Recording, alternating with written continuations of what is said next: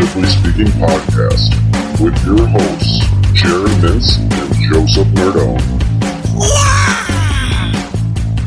Welcome back to the Relatively Speaking podcast. We are recording on Monday morning. It is September 12th, and we have two Monday Night Football games coming up tonight to wrap up Week 1 in the NFL, which was just insane. But before we get into Week 1, let me introduce myself. I'm Jared Mintz. I'm your co-host, and joining me on this beautiful, nice Monday morning, it's really nice out, is Joe Nardone. Joe, how was your weekend? Pretty good, football filled, no complaints. It's also nice where I live. Hopefully it's nice where everybody else lives, because if they're listening to this podcast and it's rainy and stuff, that's not fun. I mean, even if it's rainy, I feel like it's got to be cooler than it's been. I woke up today and it was like 63 degrees out. That is like best case scenario for me. I am so happy. That's good. And I, uh, like I like waking up when it's nice and crisp outside, and it's not like you put on a pair of jeans and trot about your life. Yeah, I mean, don't get me wrong. Like, I'm a big fan of wearing shorts. Like, I, it'd be cool to wear shorts every day of the year. I like that. Living in the Northeast, I, I don't quite get to do that. So, like fall, where it's kind of like shorts and maybe a hoodie or a long sleeve T-shirt, that's Oh. definitely my wheelhouse. But I'm pretty excited for like sweatpants again. So, Oh shout yeah! out, shout out to cool weather. Shout out to the fall. Shout out to sweatpants. Shout out to sweatpants. Big shout out to sweatpants. Um, Yeah. yesterday was a great day for sweatpants as I got to sit on my couch all day, recovering from a, a banger of a wedding the night before.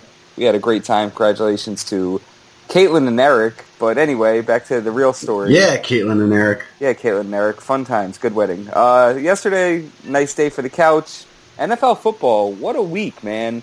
First time in NFL history that four games in week one were decided by exactly one point per the Elias Sports Bureau.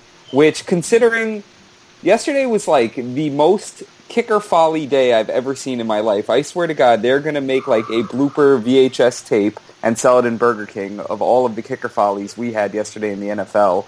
Aside from that, Joe, what do you think of week one?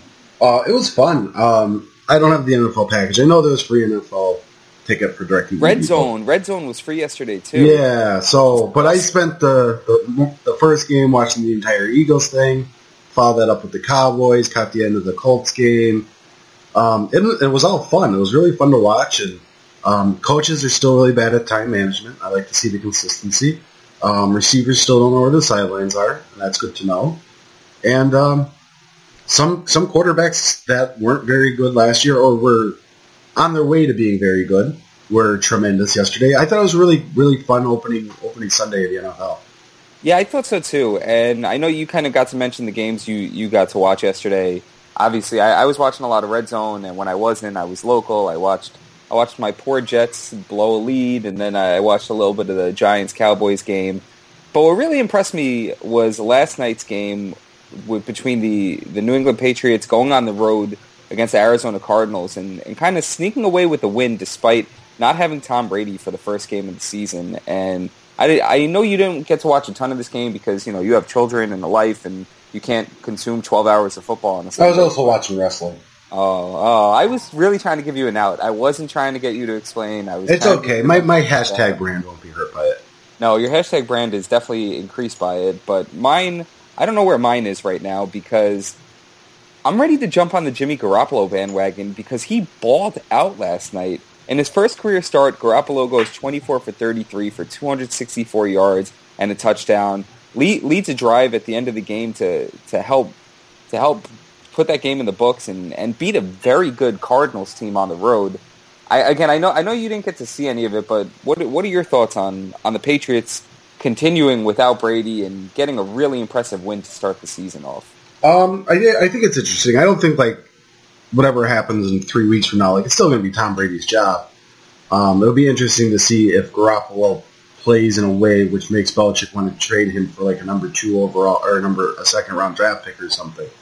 Um, I think this just further highlights how how good of a coach Belichick is. I mean, he's missing his two best offensive players, and Gronkowski and Brady, and he's having Chris Hogan catch a touchdown. And I mean, like, it doesn't really matter the names on most of the guys' backs. And they beat a very good Arizona Cardinals team. I think it's kind of, it's more of the same, and it just makes you wonder, like, when Tom Brady does hang it up, I think most people just assume Belichick would go with him. If Belichick just decides to coach for his entire life, will it? This is super hyperbolic, but like, will it matter who the quarterback is? Um, that's total one week one one game overreaction.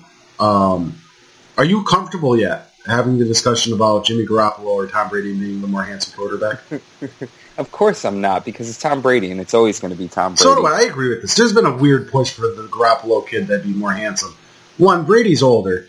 So like it's not a fair. It's not apples and apples. This is so like Bra- no, but Brady being older gives him the advantage in your book because we found out a couple weeks ago that you have this thing for middle-aged men. But I'll let you continue. Wait, who did I like last week? What was it? George Clooney, and oh, then there were. There oh, was that was a couple else. weeks ago. Yeah, no, yeah. Who, who else was it? There was someone else. I, I wish I could remember that. You you were pretty pretty fond of. Well, whatever. But uh, well, no, yeah. So like all the hyperbole will happen this week with Garoppolo, and then if he plays good, get plays well again next week, it'll start becoming whose team is this and all that jazz. Which is I, I'm not here for that at all. Um, so hopefully, like he plays well. Like I'm not rooting against him. I just don't want to get to the point where I have to turn on ESPN and hear Garoppolo or Brady when one guy's won a billion Super Bowls and the other guy is kind of just a guy at this point. Right, and that, that's kind of what we get with 24-hour sports coverage is, you know, even before Dak Prescott, who we'll talk about in a few minutes, took his first snap, the talk was, we're probably not going to see Tony Romo in a Cowboys jersey again, or we're not going to see him play at least, or see the field. Or Here's Hall of. Fame chance for Carson Wentz yesterday. I mean, he looked good. I understand it. Um, but, but with, with, this with this Garoppolo thing, it's just kind of like you're going to get it. You're going to get the Garoppolo or Brady. You're going to get the this guy played great. I can't believe he's going back to the bench. I mean, it's Tom Brady, and the interesting thing you said is, you know, what what what's this going to mean for the future of the Patriots? What's this going to mean for life after Brady, which is almost inconceivable considering he's you know already 40 years old or however old he is, and the guy just keeps going and seemingly getting better every year. But Well, he think wants to play like three or four more years too. So Right, I, and I think I think what you said here that that makes uh, you know the the strongest point is this is more just about about the Patriots and them being able to to plug somebody in and Bill Belichick being an offensive genius and you know I people don't really freak out when you hear Tom Brady's going to miss time and I don't know if it just all goes back to 2008 and Matt Cassel being able to step in and play so well but you knew that Garoppolo was going to be groomed and ready to play. I mean, this is his first start in his third season of his career, and he just, aside from the numbers, he looked good. He looked comfortable in the pocket.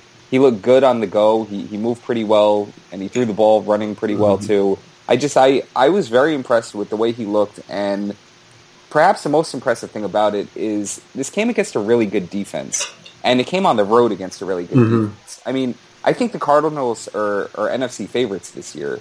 So for Garoppolo to be able to come out and do that, and like you mentioned, he did it throwing a, to Chris Hogan and other guys who are less heralded. guys of name, like the fact that you had to say other guys means we don't know who they are. No, I mean, you know, he, he had Edelman out there, and James White had a good end of his season last year. Martellus Bennett's there, but no Rob Gronkowski. Which is huge.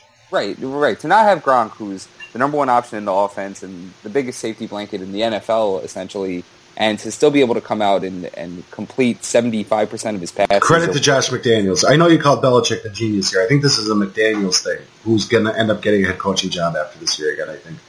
Oh boy, I can't wait to see who it's with. But yeah, I mean, he's a great offensive coordinator, and he's done great things with that team. And you know, top to bottom, this is the Patriots. This is the Patriots way. Next man up, and they they always seem to do well. So it was cool to see Jimmy Garoppolo play well, even though I hate that team with passion. And it was interesting to see them come out and get a win. Only three more games without Brady, and uh, I'm hoping that we get full blown Garoppolo or Brady coverage coming out. Oh, boo!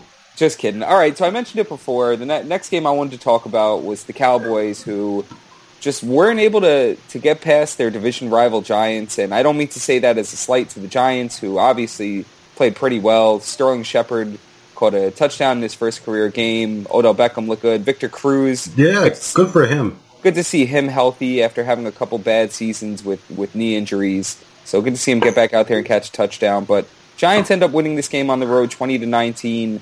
Big drive towards the end of the game that the Cowboys just couldn't combat, and it was it was kind of wild to see the Cowboys not be able to take this game because pretty sure they dominated uh, time of possession and it looked like their offense was able to, to do a lot and to, to get yards relatively easy through through the air. Um, even though Dez Bryant was held pretty much pretty much catchless. What do you go? He went one for eight, and that Um, came really early on. Yeah, yeah, but it, it was just it was interesting that all the predictions going into this game were that Dak Prescott probably wasn't going to throw the ball a ton, and that the Cowboys defense would step up and help them win this game. Prescott winds up throwing 45 times, which again I was listening to a bunch of projections, and most people had him in the 25 to 30 attempts range, and he ends up throwing the ball 45 times. Didn't look all that great. Joe, are you you worried about Dak Prescott? You worried about the Cowboys? no, I mean he's a rookie, and um, there was some weird variables in that game. Uh, they felt Dallas must have felt obligated to get Ezekiel Elliott some touches, and I think that cost them a couple first downs because uh, Alfred Morris was a man on fire during that game. Uh, also, the the sunlight was an issue in Yeah. the second half of the game. Like we, I was watching the game, and like you, like Jason Witten dropped the ball, somebody else dropped the ball. Like like passes they would catch nine thousand percent of the time, which is not a real number, but you know what I mean. And so they were showing a replay of a game, a play. I can't remember the exact play. So Prescott's rolling out, and it's like a lower level cam they were using, and you could see the sun beaming off his helmet, and then they they flip it as I think it was Witten trying to catch the ball, and you could see Witten's eyes like squinched in in like pain from the sun. And uh, I mean, obviously, New York had to play in the same conditions, but in the second half, the way the Cowboys were driving up the field, it always felt like they were in those because there was only some spots in the field with that sunlight because the way the Jerry Dome there is built. It always felt like they were in those spots, and uh, that's like super weird to bring up in the thing. But I also think like it would have helped Prescott's numbers look better. And I don't think he was like I don't think he was great by any stretch of the imagination, but he did some really really good things. He has a good arm. Um, I thought he made a couple of good decisions when he had no choice. So like they were like throwaways, but they weren't really throwaways. Like he wasn't necessarily outside the pocket to throw it away, so you just overthrow the receiver. Some small stuff like that. I thought he did really well. Um, I thought the play calling, like I, 45 passes is a ton for any quarterback. So I thought they could have ran the ball more with Alfred Morris. And uh, it's weird because I, I have no idea how good the Giants are. None at all. So it's really hard to put this into perspective, like what the big take from this is. But if I'm a, Dallas fan, I'm not, I'm not panicking. Dak Prescott, first NFL game, he didn't go bonkers. Yeah, and I, I think that that's where he was a little overhyped was that people were expecting him to really be able to come in and put the team on his back and, you know, carry them, obviously, against a giant team that there were a lot of unknowns going into the game about. I don't know that defensively the Giants lived up to the expectations that their fans probably would have liked for them to have with all the money they spent in free agency, but they still held Dallas to 19 points and they still kind of contained the running game for the most part. I know Alfred Morris looked pretty good with the ball, but Ezekiel Elliott really couldn't get going. And again, whether it was Dak or if it was just the, the Giants defense, being able to hold Dez Bryant to just one catch for eight yards really helped them win that game yesterday. I mean, the only guy that was able to really get going in the passing game was Jason Witten, who caught nine balls for 66 yards. Also, Cole Beasley caught eight for 65, but that was more, you know, the, the Giants just not getting beat deep, the Giants not getting beat on the outsides. It Oh was- yeah, they were all underneath throws. Yeah, especially Beasley, all super underneath throws. And Right. uh, Dallas's offensive line is probably the best offensive line in the NFL. I don't think that's actually debatable. So the fact that they were able to contain Elliott and pressure Prescott enough times is a real testament to the Giants' defensive line and linebackers. Yeah, definitely. And again, offensively, they look good enough. Rashad Jennings had a very productive day running the ball. Shane Vereen looked pretty good. Eli Manning threw three touchdowns, only one interception. So good start to the season for the Giants, who, despite, again, getting dominated in terms of time of possession and the Cowboys looking a little comfortable offensively despite not being able to run the ball, the, the Giants were able to take away a win. And it's a good way for them to start their season. Let, let's move on. Those were the two games that I really kind of wanted to, to talk about first. But Are we going to pivot? I said let's move on, man. I don't know why you got to start picking fights with me at I like picking fights with you. nine thirty in the morning. It makes better podcasts. Anyway, let let's get back to week one. Want to ask you a personal question. Oh boy. What, what did you no, see, I never did it. No, go ahead.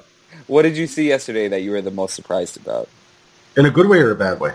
You tell me, bud. Ooh. I did not. Bud, specify. did you just call me Bud? Uh, I don't know. This isn't a surprise because the last two podcasts I've kind of been beating home this point. Um, Will Fuller being featured offensively with, by the Texans.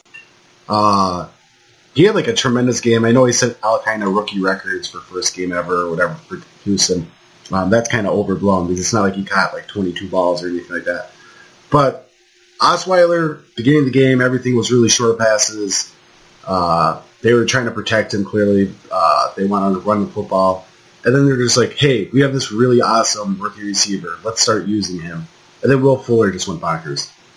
Yeah, F- Fuller Fuller had a nice day. Osweiler had a nice day. Pretty he ended up having a nice day because he didn't start out great. He started out dink and dunk and hoping the receivers would make something for him.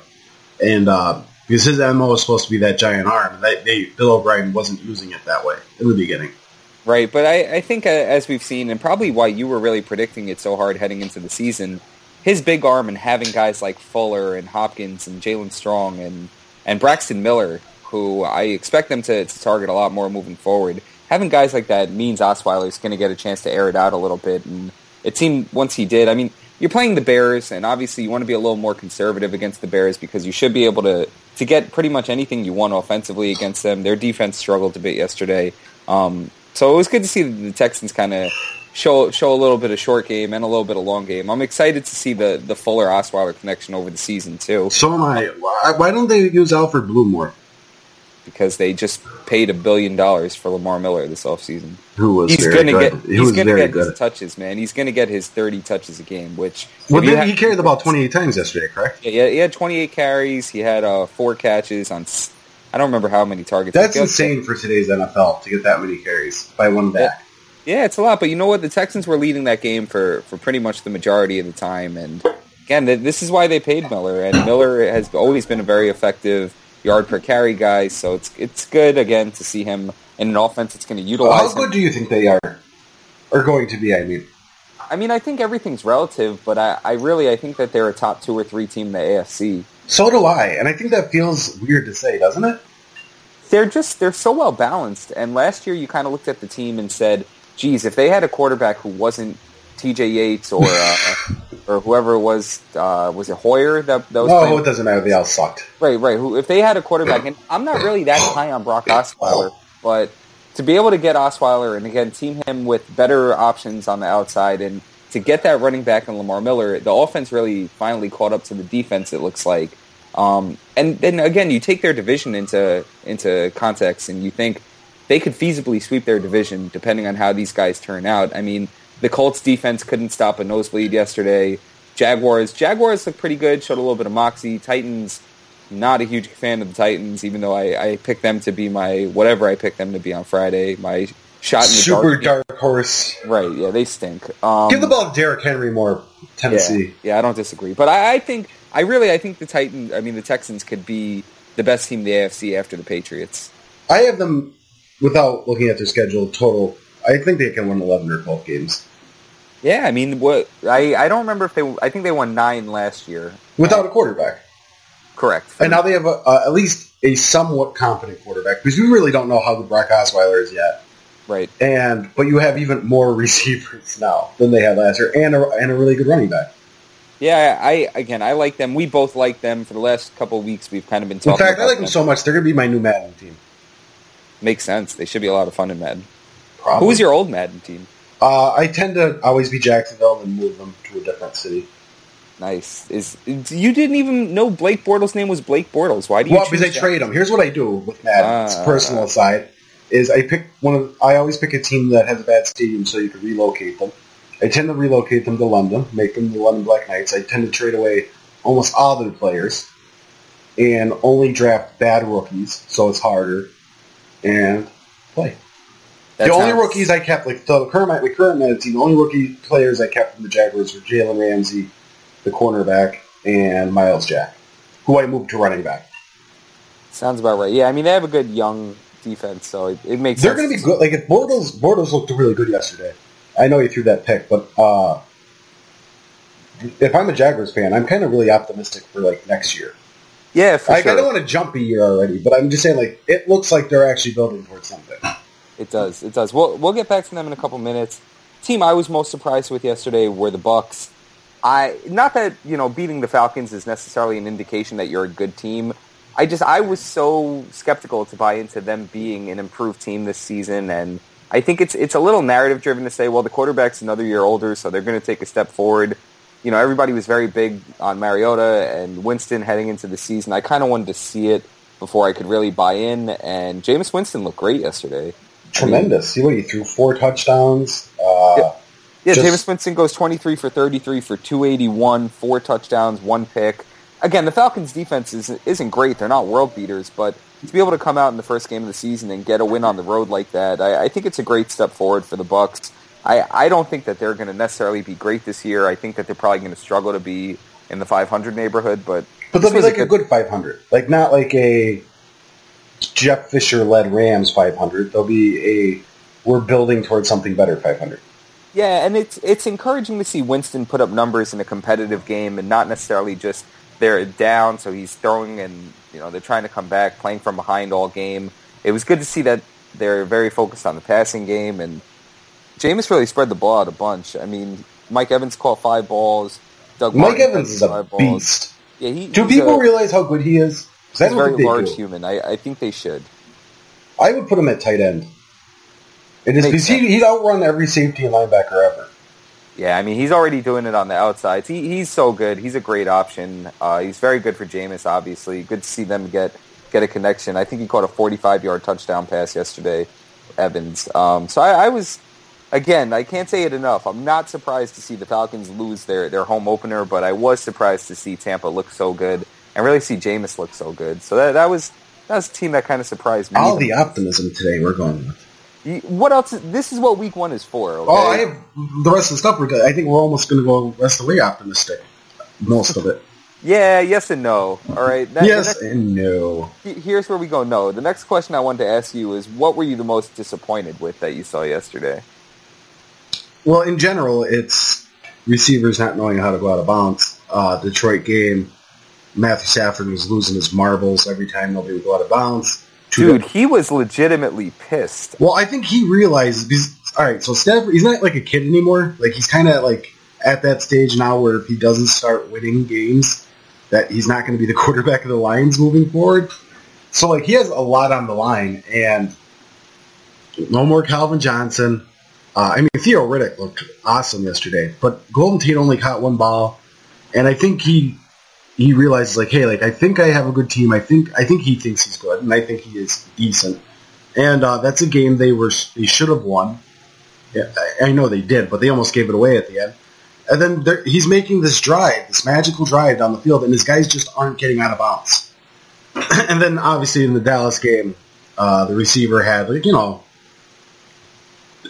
a lot of yards just trot out of bounds, and he just decided to Yeah, forward. yeah, that was pretty surprising. Ter- Terrance Williams decides to, to get tackled and stay in bounds.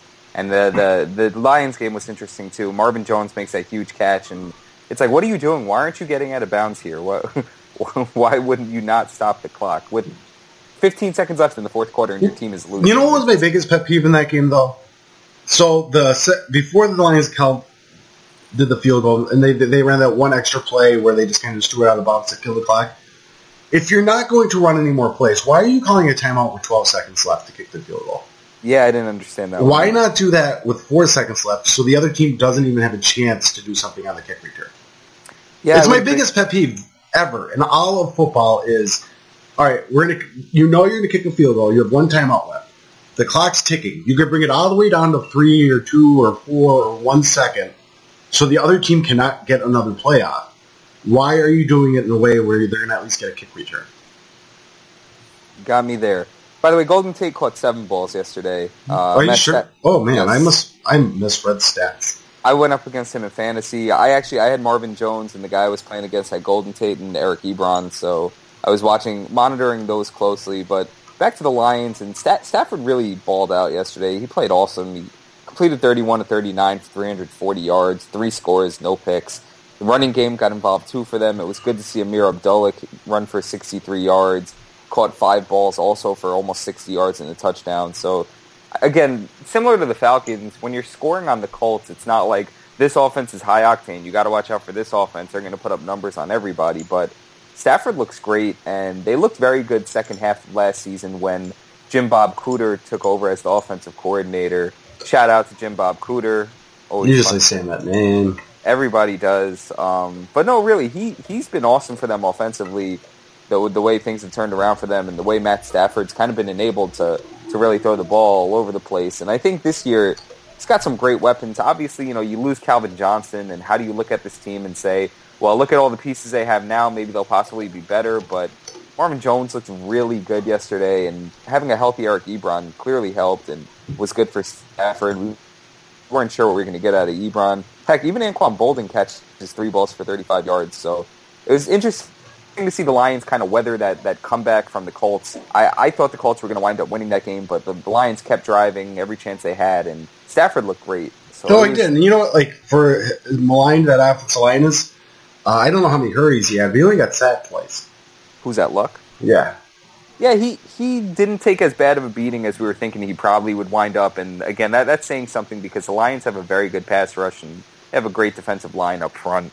So it's good to see Luck be able to do that. They also they ran the ball pretty well. Frank Gore looked pretty good.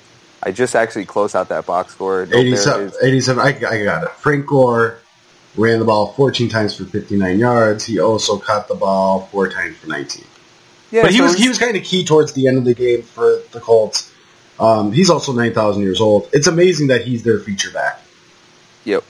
Yes, it is. Do you know what I mean? Like, I'm not even trying to be disrespectful to Frank Gore. I'm just saying, like, you would think that they'd have like a number two punch. They don't. The second guy with the most rushes on the team was Andrew Luck with three more three carries.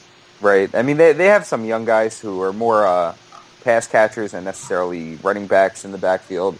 It'll be interesting to see how they get incorporated as the season goes along. Another thought that I had, I don't know if you heard a couple days ago, Marshawn Lynch discussing that he may come out of retirement at some point this season. And if he does, the Seahawks owe him $9 million. So it's likely if he does come back, it's not going to be with Seattle. So I don't know. Maybe it's time to start putting that on the Colts' radar because, like you said, Frank Gore is what nine thousand years old, and they don't really have any kind of running attack. Yeah, and I mean, I don't even know if they want one. Like, so like that could be overblown. That's a good uh, point too. It's just you know you would think they'd have a second option other than Frank Gore. Maybe somebody like a, like a speed demon guy. Do you know what I mean? Like usually you would have like your guy, and then you have another guy, and maybe even a third guy, and they're usually all different kind of acts. Instead, they just have Frank Gore.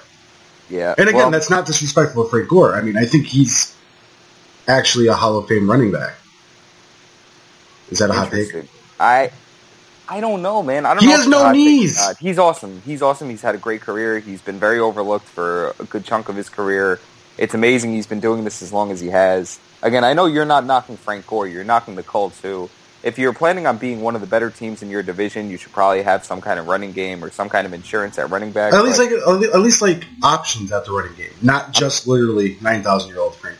I'm sure Ahmad Bradshaw will be brought back at some point this season. I feel like he'll always be on the Colts, but um, yeah, we'll see. Good good win for Detroit. Thing I was most yeah. Well, I'm sorry. What were you going to say? No, what were good. you going to say? Good for Detroit.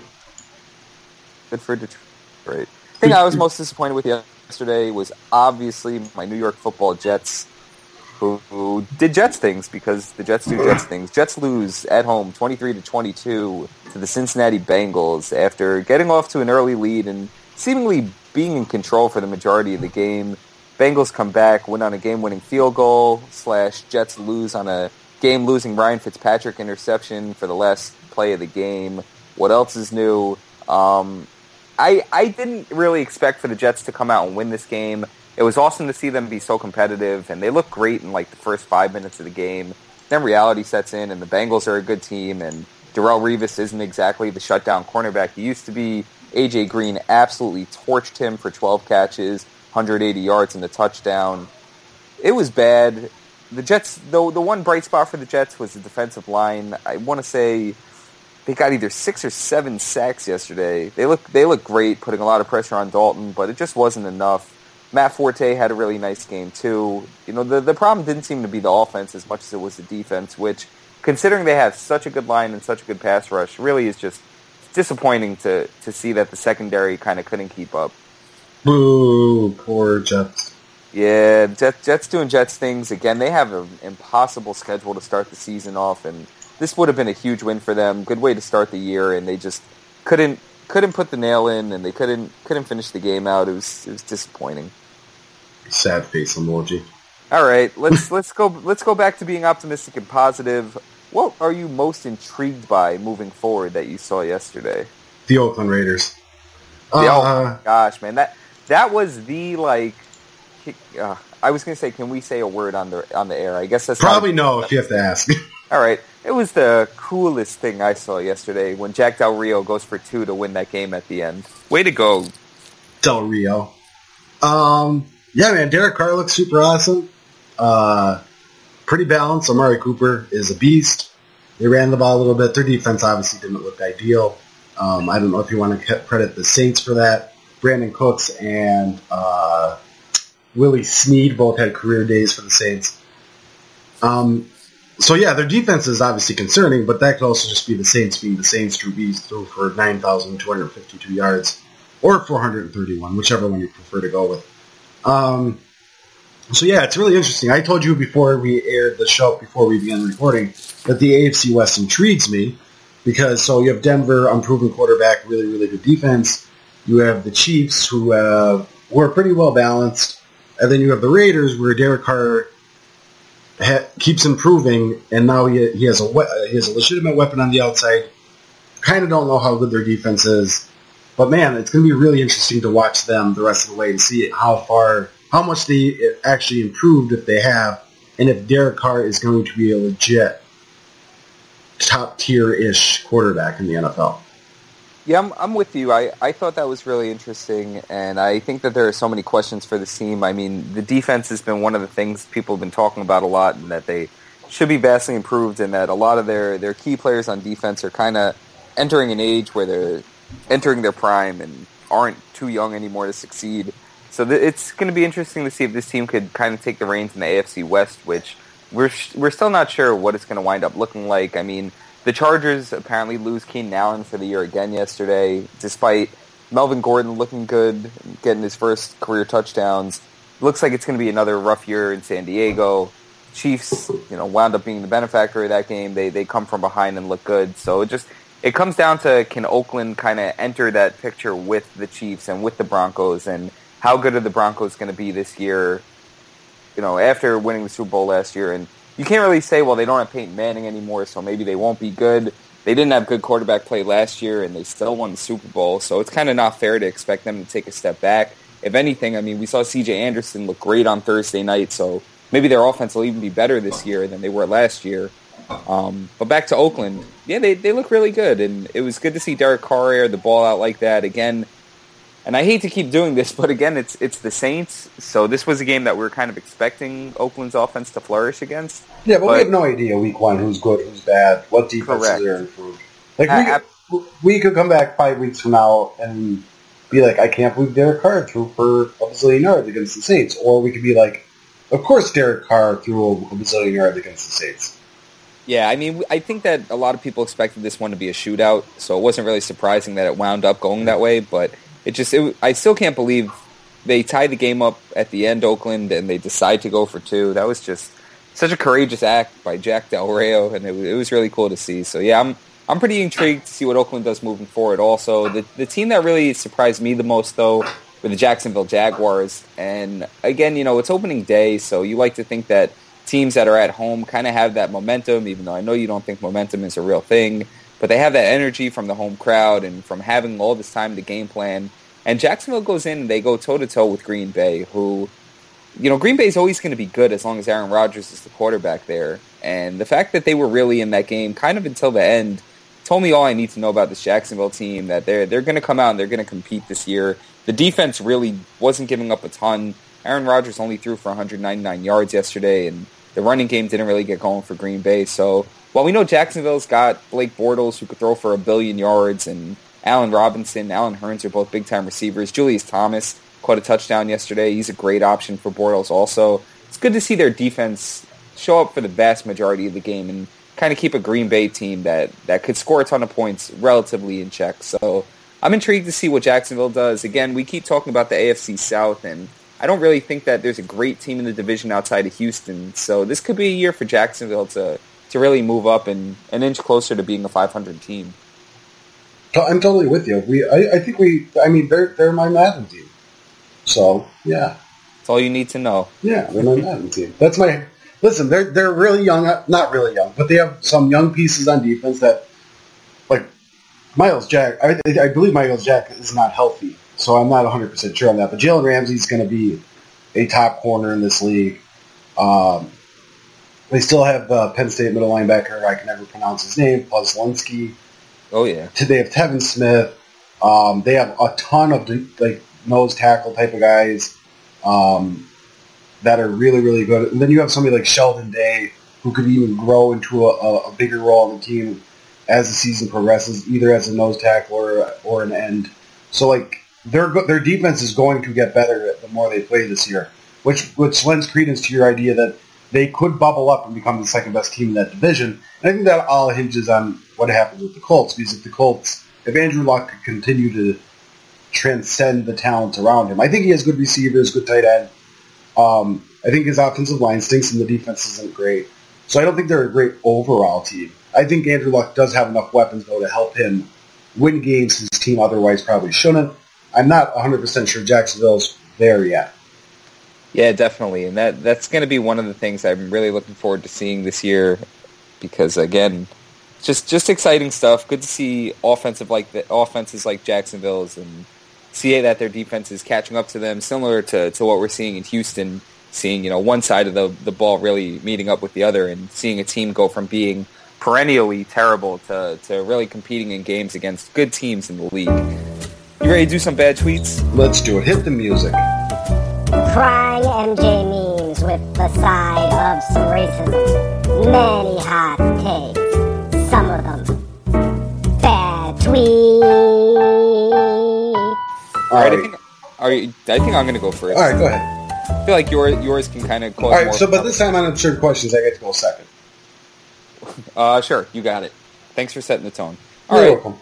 My tweet was from Friday morning at 9:21 a.m. Friday, September 9th. It was from at Ed Werder ESPN, who was quote tweeting Rick Stroud. Rick Stroud's quote was hashtag NFLPA and the NFL have no credibility on this issue if they aren't outraged that Newton stayed in the game.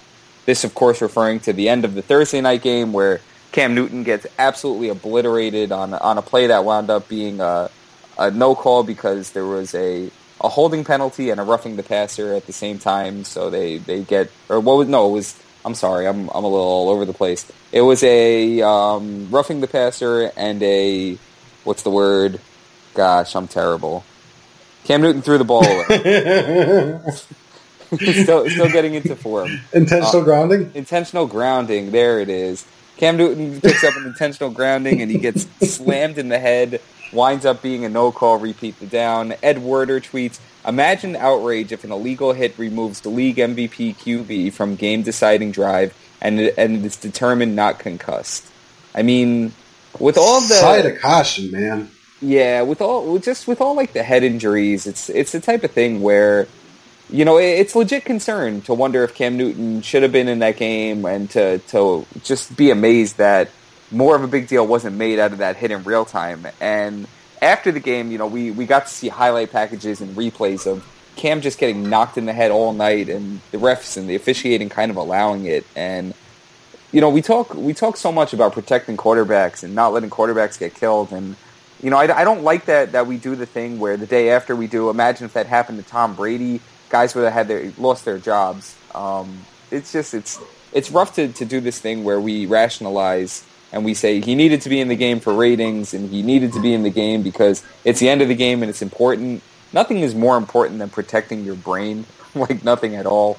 Um, so yeah, that's kind of how where I stand on this. No, I'm I'm with you. Uh, I rather we err on the side of caution. I don't know how well you much you follow boxing, but on Saturday, uh, Triple G, who's knocked out every guy he's fight, fought in the last eight years, was fighting. Um, oh God, his name's gonna elude me, but this guy's it's uh, something Kelly, and uh, this Kelly guy was tough as nails and just wouldn't go down. His eye got busted up in the third round. Where we hit the fifth round, his corner now this guy is eating Triple G's punches. Triple G is like the Mike Tyson of that division of modern Kel day. Brook. Kel Brook. Kel Brook, yes. I call him Kelly. Holy smokes! Um, okay, it's but no, close. isn't that his, his, his nickname Special K? But uh, so this dude just literally was eating Triple G's punches. He put his arms down to show that they weren't hurting, like his punches weren't hurting him. But his eye was busted open, so his re- his his corner threw threw him the towel to protect him from himself. Because what he was trying to do is, hey Triple G, you're not hurting me, yada yada yada. And but his corner threw, and the, the crowd was upset because it was Kel Brook's hometown. And uh, what it turned out to be is there's the dude was seeing four triple G's. Like he, he admitted after the fight he saw three or four of them at a time. That's how bad his eye was messed up. And his corner didn't know that. They just aired on the side of caution. Now, had they let the fight keep going on because that guy was so tough, he probably would have lost vision permanently. And that's kind of where I am with any kind of violent sport. Is I rather everything be aired on the side of caution. Because if the worst thing that would have happened is Cam Newton is taken out of the game and we find out later he wasn't concussed, as opposed to he was left in the game, he was concussed, and then he died because he was left in the game. I'd Yeah. rather the, uh, the former. Yeah, and it's tough too because it's one of these things where football is such a it's such a thing that lies in the middle of like the the wussification of America conversation. Yeah, you It's stupid like millennials. the dumbest conversation and the the worst thing in the world. Like, you know, you shouldn't be considered a wuss if you want people to live past fifty, or if you want people to Not be able to damage. yeah, to remember their family members and to remember their life and remember their thoughts and remember what they ate for breakfast. It's just, I, I know it, it comes across to some people as, I, I, I don't even know, I don't know how to rationalize it. I don't know how to rationalize the other side in this argument of, well, you leave them in the game because guys did it in the 60s without helmets on. You know what I mean? Like, it just, it's... Well, it's it's, you know, people that say that, it's also not their bodies, and they're asking other people to sacrifice their bodies for their own entertainment. So I totally get why they're doing it. They're being selfish, and they're showing a lack of empathy, and that's a huge issue in our country, as it is in other issues. So I don't expect them with Cam Newton, somebody that's kind of polarizing, I guess, to some people, and they're not going to be like, hey, Cam Newton, be careful out there, and be like, tough it up, man it up, because they're still going to remember from the Super Bowl him that diving on the ground, and this just further puts ammo into the narrative that he's not tough or whatever the heck they think he isn't or is. You know what I mean? So I'm trying to be really delicate with what I say here. I could tell, but it, it's good and it- it's fair because people people don't know how to do that with these conversations. You know, it's so black and white, and it's the type of thing where, like- Literally. yeah, that too.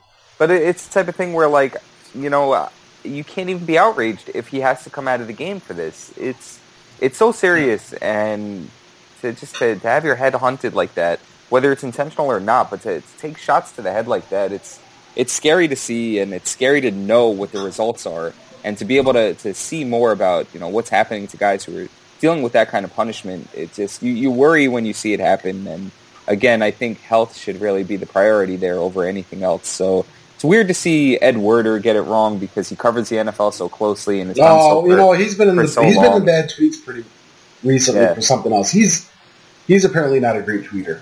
No, apparently not. All right, Joe, what's your bad tweet? All right, my tweet is from today's knuckleball Manny Gatter, Alex. Ooh, You can find him at a Smokelaw. I'm not spelling your name, Alex, because it's long.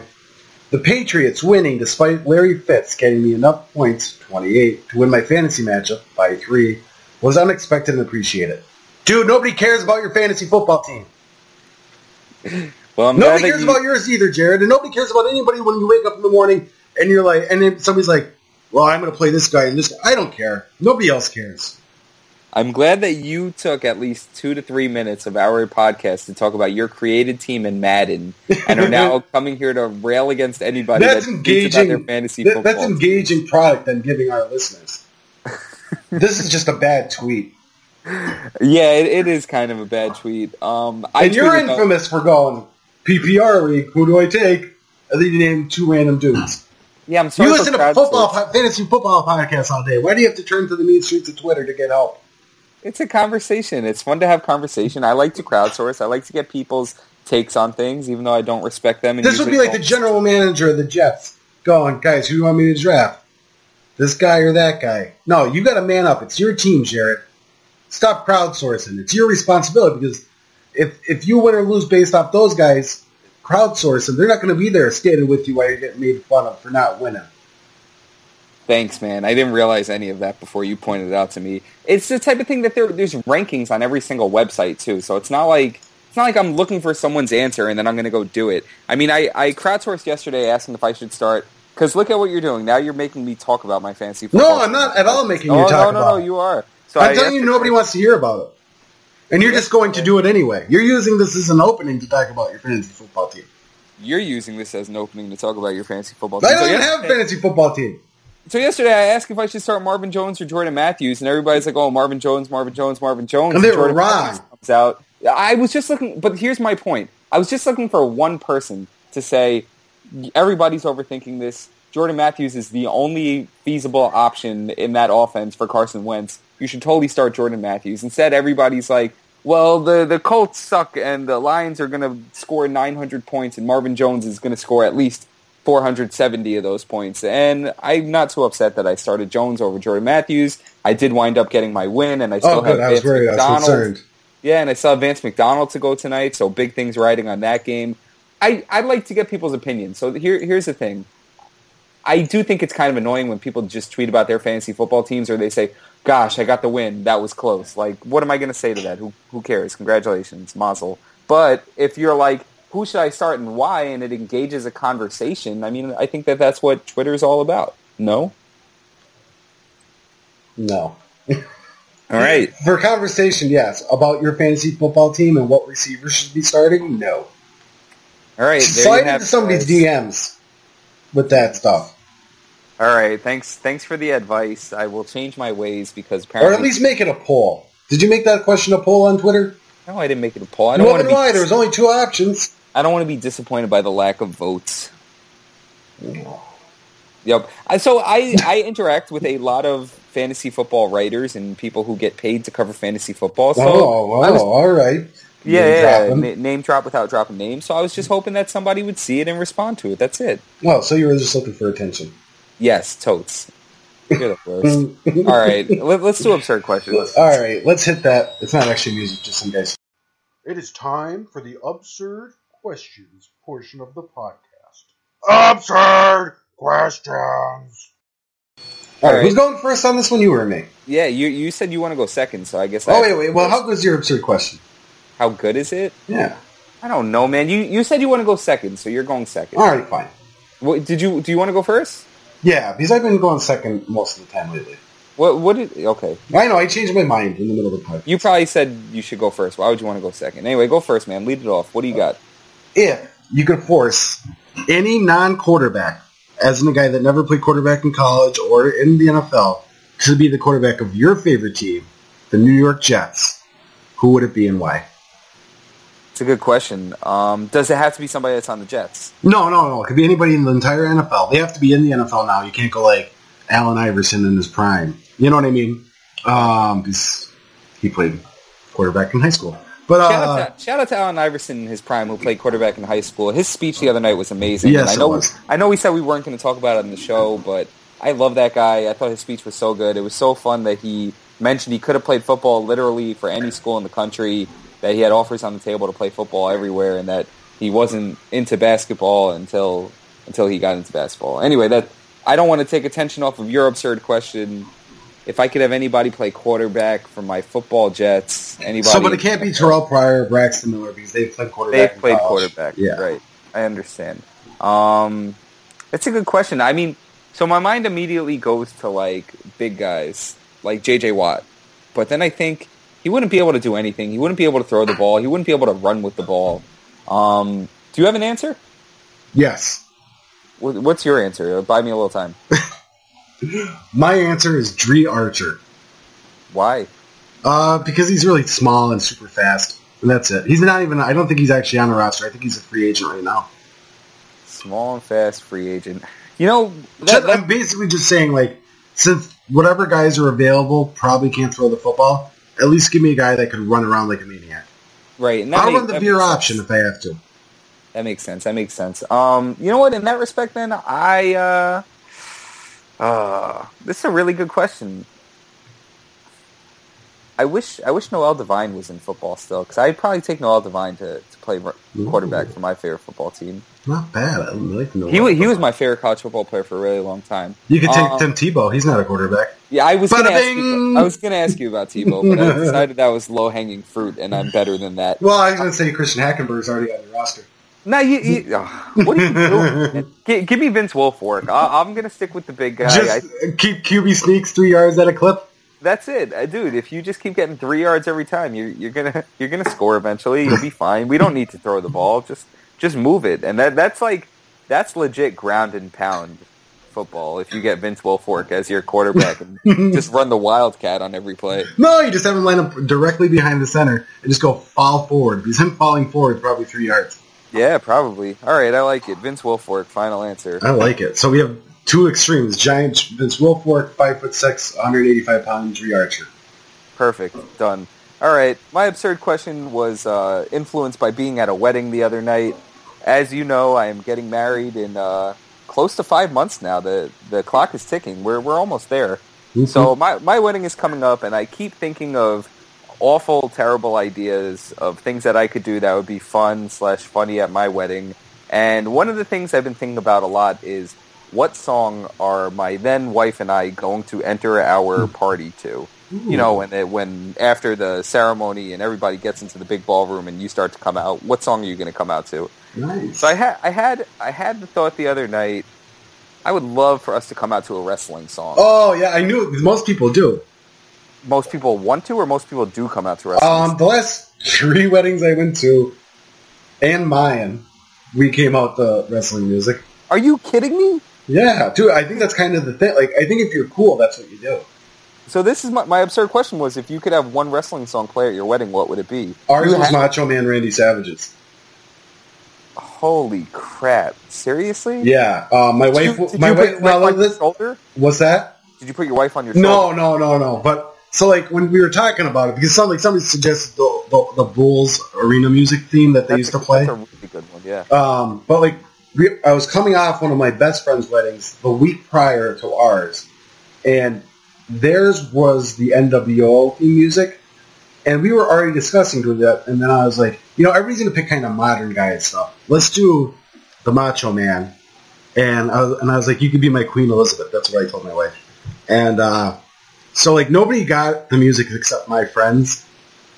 But that's all that really counts. Like I don't care about like my third cousin Right. so, um, yeah, dude, I totally say go with the wrestling theme. I just say don't go. Try to be outside the box. Don't do NWO. Don't do Hulk Hogan. Um, don't do um, like anything super super modern because I mean, and because you got to remember your fan base. Your fan base is your friends, and they probably if they don't watch wrestling, they're not going to know uh, John Cena's theme music. Although that would kind of be funny if you came out to John Cena's theme music. Yeah, I don't watch wrestling, so that's not going to be a problem for me. It would be an older one. The 2 I'm ones telling you, Macho Man's good, dude. That's a good one. that that is a good one. Hulk Hogan's a good one too. Ric Flair's? The the two ones, the two that came to my mind immediately were DX. So we could come out and I could do the Shawn Michaels, uh, you know, sprawl out taunt where I flex and stretch my legs out, and she does like the Triple H suck it behind me. like how freaking hysterical would that be? I wish she thinks this is funny. Uh, the other one was Stone Cold. Obviously, the glass breaks and we kind of just walk out and give everybody Just the really finger. mad and just shaking your head. Yeah, we give everybody the finger and start stuck people. I thought Does those- she know I you're even those- thinking about this? No, I can't tell her. She'll be she'll she won't even laugh. She'll be like Jared, no. Like that will be the entire conversation. Well, the She'll thing the, for me was the Macho Man music's kind of classy. Yeah, it is. It's not like obvious wrestling music. No, no, no. Like if you didn't know wrestling, you'd just be like, "Oh, this is neat music."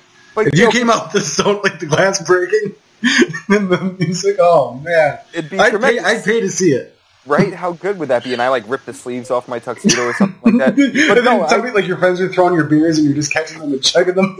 exactly. Not even drinking. I'm just getting beer all over my tuxedo. But no, the, the DX one is really intriguing to me because could you just imagine like the everybody's waiting for us to come out. It goes silent. All you hear is "Are you ready?" and like the bump bump. And we got up lighting, so like the room goes black, and then green lighting hits, and then the door is open and we just come out to break it down and like we just start bugging out and taunting and doing suck it. I Oh, that's- dude, that's that'd. Oh man, I would totally Oh. for either one. I'd pay to see it. You got to convince your wife, your future wife, to do this.